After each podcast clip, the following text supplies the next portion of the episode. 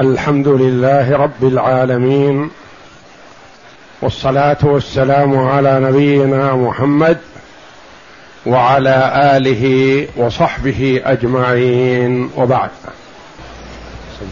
بسم الله. الرحمن الرحيم الحمد لله رب العالمين والصلاة والسلام على أشرف الأنبياء والمرسلين نبينا محمد وعلى آله وصحبه أجمعين قال المؤلف رحمه الله تعالى الثانية العشرينية.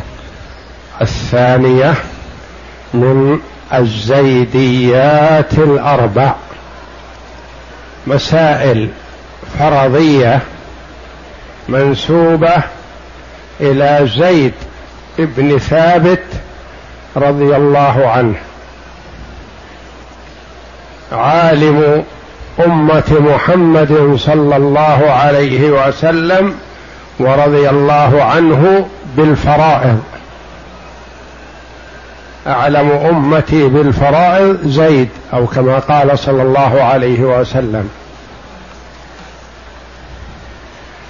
فهذه المسائل الأربع العشرية والعشرينية ومختصرة زيد والتسعينية.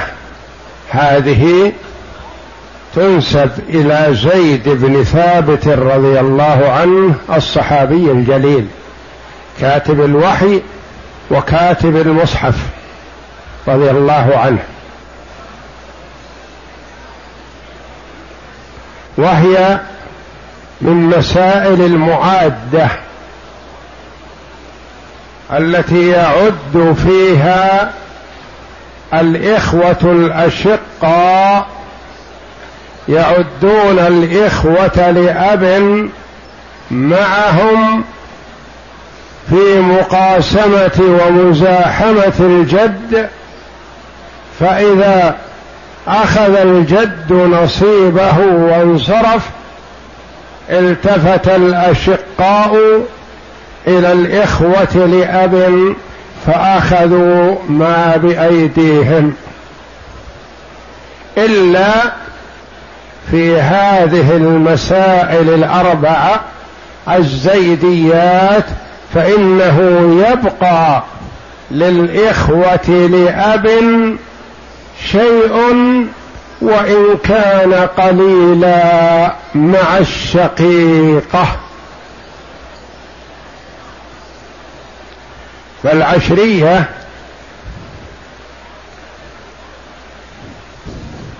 ورثتها جد وأخت شقيقة وأخ لأب أصلها من خمسة. لأن رؤوسهم خمسة الجد برأسين والأخ لأب برأسين والأخت الشقيقة برأس واحد. فنقول المسألة من خمسة. ويخير الجد بين المقاسمة وبين ثلث المال.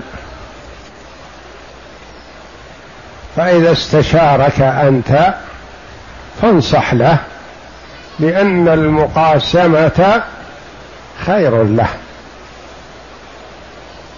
لأن من يشاركه أقل من مثليه. فالمقاسمة خير له. ولو كانوا مثليه استوى الأمران. ولو كانوا أكثر من مثليه فثلث المال خير له. أو ثلث الباقي بعد ذوي الفروض خير له. فهنا هم أقل من مثليه لأنهم برأس ونصف. وهو برأس. فهم أقل من مثليه فالمقاسمة حينئذ خير له. نقول إذن من عدد رؤوسهم من خمسة. يأخذ الجد اثنين ويبقى ثلاثة. الأخت الشقيقة تقول لي نصف المال بكتاب الله جل وعلا ونصف المال من الخمسة اثنان ونصف. ولا نصف سهم في الفرائض ومخرج النصف من اثنين فتضرب الخمسة باثنين فتصح من عشرة. فيأخذ الجد اثنين مضروبا في اثنين بأربعة. أربعة أخماس أربعة أعشار خمسان وتأخذ الأخت الشقيقة نصف المال خمسة مع الأربعة تسعة. كم بقي؟ واحد للأخ لأب. هذه العشرية وقد تقدمت. الثانية العشرينية. وهي أصولها جد وأخت شقيقة وأختان لأب. هي هي مثل الأولى. إلا أن الأولى أخ لأب يأخذ واحد من عشرة. وهنا اثنتان. ما يصلح يقسم بينهما واحد. فيحد تحلل العشرة إلى عشرين ليكون نصيب من لأب اثنان لكل واحدة واحد. فسواء قلنا من خمسة أو قلنا من عشرة أو قلنا من عشرين هي هي ما تختلف. الجد هو هو ونصيبه واحد. يأخذ اثنين من خمسة أو يأخذ أربعة من عشرة أو يأخذ ثمانية من عشرين ما يتغير. فأصلها من خمسة. ثم مصحها من عشرة أو مصحها من عشرين. إذا كان فيها أخ لأب واحد فما نحتاج إلى العدد الكثير. فنقول تصح من عشرة. إذا كان فيها أختان فالأختان ما يصلح نعطيهما واحد بينهما. لابد نحلل هذا الواحد نقسمه فنطول المسألة من عشرة إلى عشرين فيخرج اثنين من عشرين. مثل واحد من عشرة. وتأخذ الأخت واحد لأب والأخت الثانية واحد. فالعشرينية نسبة إلى العشرين. ويقال لها الزيدية أو إحدى الزيديات الأربع منسوبة إلى زيد. وإذا قيل العش العشرية منسوبة إلى مصحها العشرة. وإذا قيل العشرينية منصوبة إلى العشرين. وإذا قيل التسعينية فمنصوب منسوبة إلى التسعين. وإذا قيل مختصرة زيد فهي أصلها من مئة وثمانية ثم ترجع إلى أربعة وخمسين فسميت مختصرة زيد. هذه العشرينيات الأربعة. والإثنتان الأوليان العشرية والعشرينية ليس مع الجد سوى الإخوة فقط. والتسعينية ومختصرة زيد معهم وارث آخر. جدة أو أم. سيان في هذه المسألة الجدة والأم لأن الجدة لها السدس والأم تأخذ السدس لوجود الجمع من الإخوة.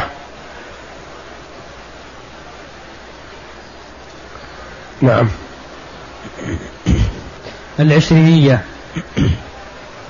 وهي جد وشقيقة وأختان لأب. وهي يعني أركانها.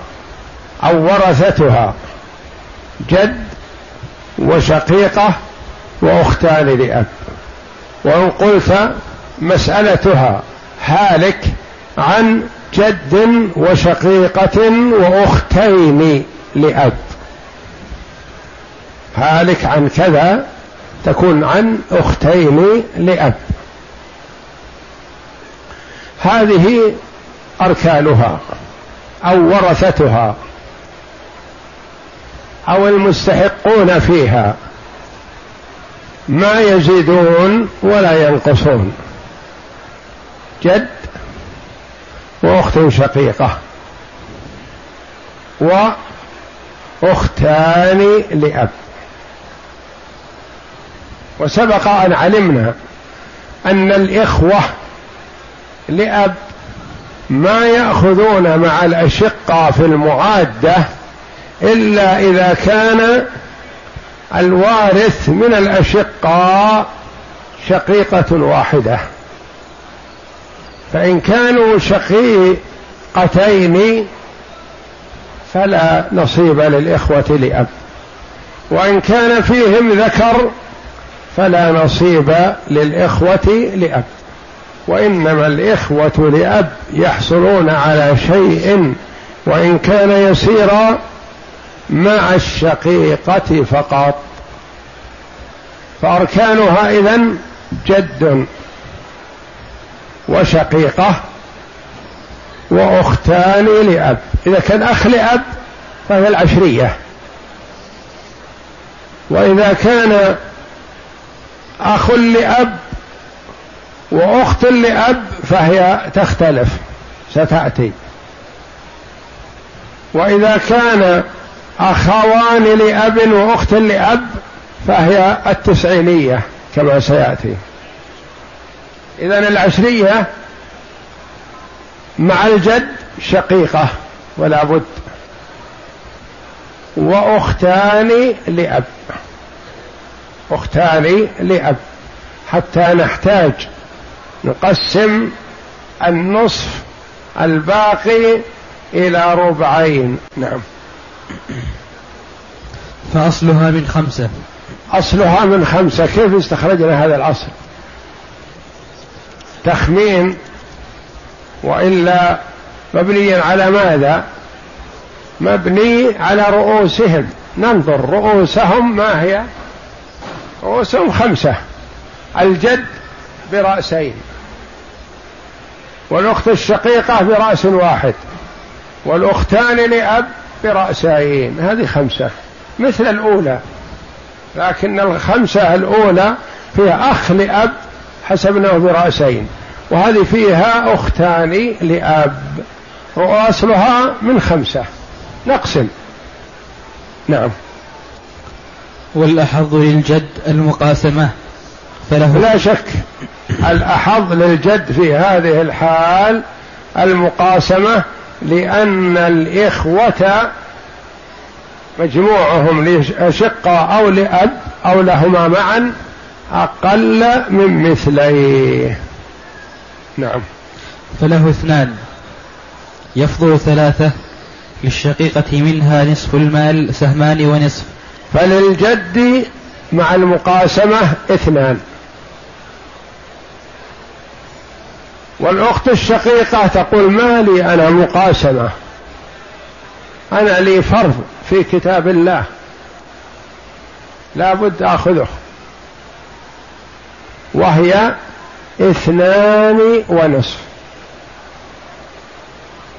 وما زاد لا أطمع فيه. ولا أرضى بأن أنقص من النصف التي الذي ذكره الله جل وعلا في آخر آية من سورة النساء. يستفتونك قل الله يفتيكم في الكلالة. إن امرؤ هلك ليس له ولد ولها وله أخت فلها نصف ما ترك. وإن كانت اثنتين فلهما الثلثان مما ترك. وإن كانوا إخوة رجالا ونساء فللذكر مثل حظ الأنثيين. وهو يرثها إن لم يكن لها ولد كذلك. هو يرثها ميراث كامل وهي تأخذ النصف. فتأخذ نصف الخمسة كم؟ اثنين ونصف. يبقى نصف. نصف نريد قسمته على الاثنتين. إلى هنا نحن بالخيار.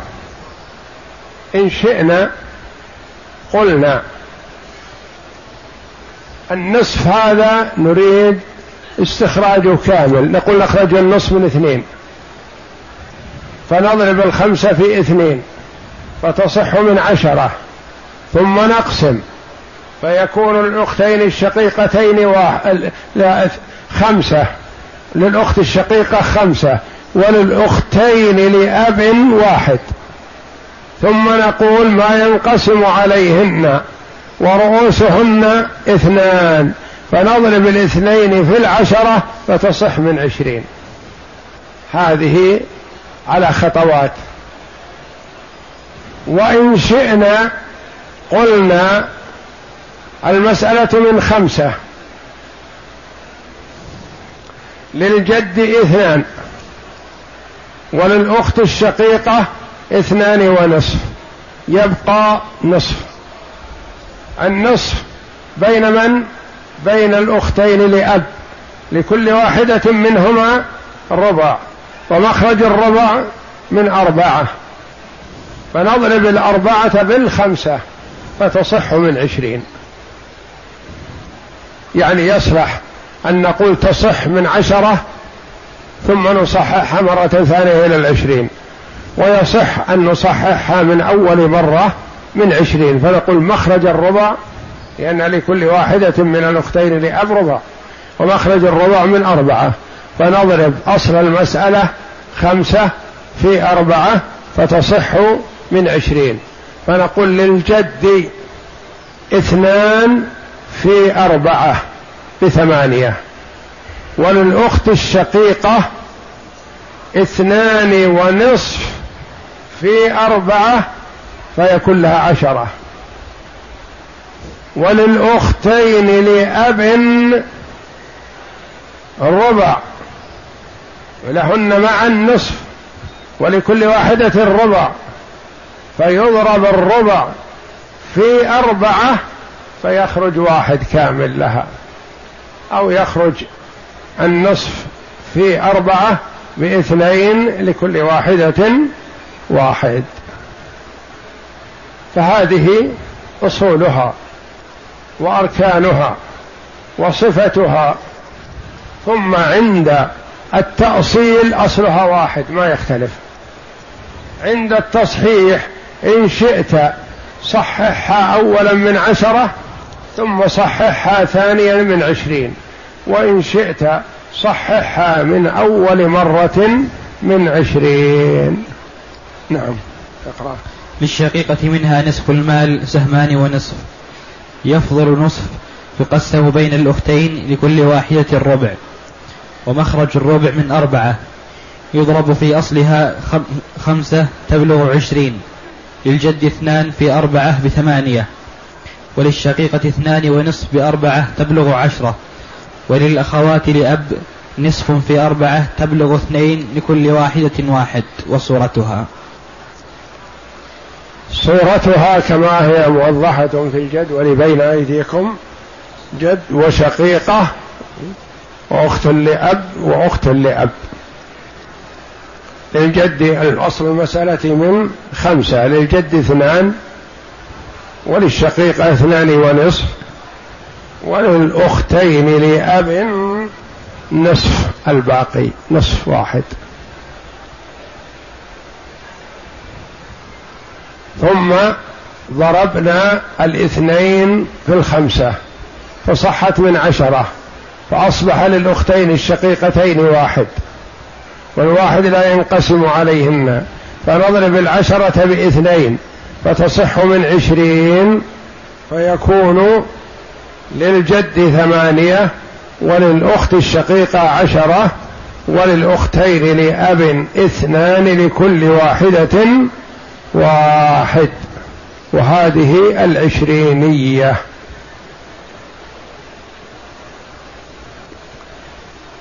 اقسم. هلك هالك عن جد وأخت شقيقة وأخت لأب. جد وشقيقة وأخت لأب. ارفع أشر بيديك. كل الخمسة. إيه. المسألة من أربعة. للجد اثنان. وللأخت الشقيقة في هذه المسألة واحد. كيف تعطيها؟ أعطها واتق الله فيها. تأخذ الباقي. وهل هذه من الزيديات الأربع؟ لا. وهل يشارك الإخوة لأب الإخوة الأشقة في شيء في هذه؟ لا. لأن الجد إذا أخذ اثنين بقي اثنان فهذه نصيب الأخت الشقيقة وما بقي للتي لأب. ثم نردها نردها إلى لأن لو لم تعد الأخت الأخت الشقيقة الأخت لأب في هذه من المعادة لكنها لا تأخذ شيئا لأن لو لم نعدها قلنا أصل المسألة من ثلاثة فيكون للجد ثلثان وللأخت الشقيقة الثلث. فتذهب باكية. ما جاءها النصف. ولا يمكن نأخذ من نصيب الجد شيء. إنما قبل أن يأخذ ممكن يتحيل عليه. لكن بعد أن يأخذ نصيبه ما يستطيعون يأخذون منه شيئا. فهذه ليست من الزيديات وإنما هي من مسائل المعادة. فيها معادة. لأن الأخت الشقيقة تأخذ بواسطة الأخت لأب كامل حقها. ولولا الأخت الشقيقة لأب ما أخذت إلا الثلث. وهي عدتها علشان تأخذ النصف. هلك هالك عن جد وأخت شقيقة وأخ لأب. المسألة من خمسة.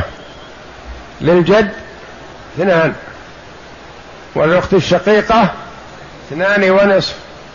ويبقى نصف للأخ لأب نصححها إلى عشرة فيأخذ واحد من عشرة الأخ لأب. وهذه من مسائل المعادة؟ نعم. وهل هي من المسائل التي يأخذ فيها الإخوة لأب مع الإخوة الأشقة شيء؟ نعم. يأخذ الأخ لأب واحد من عشرة مع الشقيقة. هلك هالك عن جد وأخت شقيقة وأختين لأب. المسألة من؟ من خمسة. للجد اثنان والأخت الشقيقة اثنان ونصف ويبقى نصف للأختين لأب لكل واحدة ربع. مخرج الربع من أربعة. تضرب الخمسة في الأربعة فتصح من عشرين. للجد اثنان في أربعة بثمانية. وللأخت الشقيقة اثنان ونصف في أربعة فتكون لها عشرة. وللأختين لأب لكل واحدة ربع في أربعة فيخرج لها واحد ولهذه واحد. المسألة من عشرين للأخت الشقيقة عشرة وللجد ثمانية وللأختين لأب لكل واحدة واحد. هلك هالك عن جد وأختين شقيقتين وأخت لأب. خلى أختين لأب. أعدل قليلا. عن جد وأختين شقيقتين وأختين لأب. نعم. أين أحفاد زيد أين هم بالناحيه هذه؟ ما في أحد؟ ما خلف زيد هنا أحد؟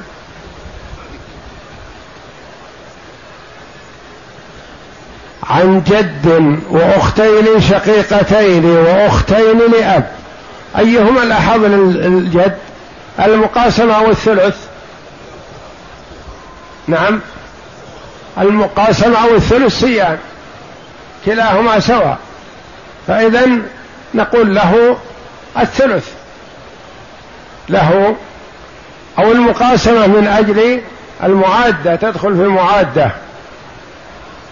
من أجل المعادة مثلا تعد الأخوات الشقيقات الأخوات لأب معهن فيقاسمهن فيكون المسألة من ثلاثة أسرع.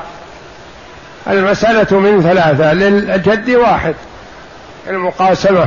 ثم ترجع الأخوات الشقيقات على الأخوات لأب مما بأيديهن ويأخذن الثلثين. ويأخذن الاثنين معا ولا يبقى للأخوات لأب شيء. لكن هل هذه تصلح من المعادة؟ نعم. لأنها لولا المعادة لأخذ الجد النصف.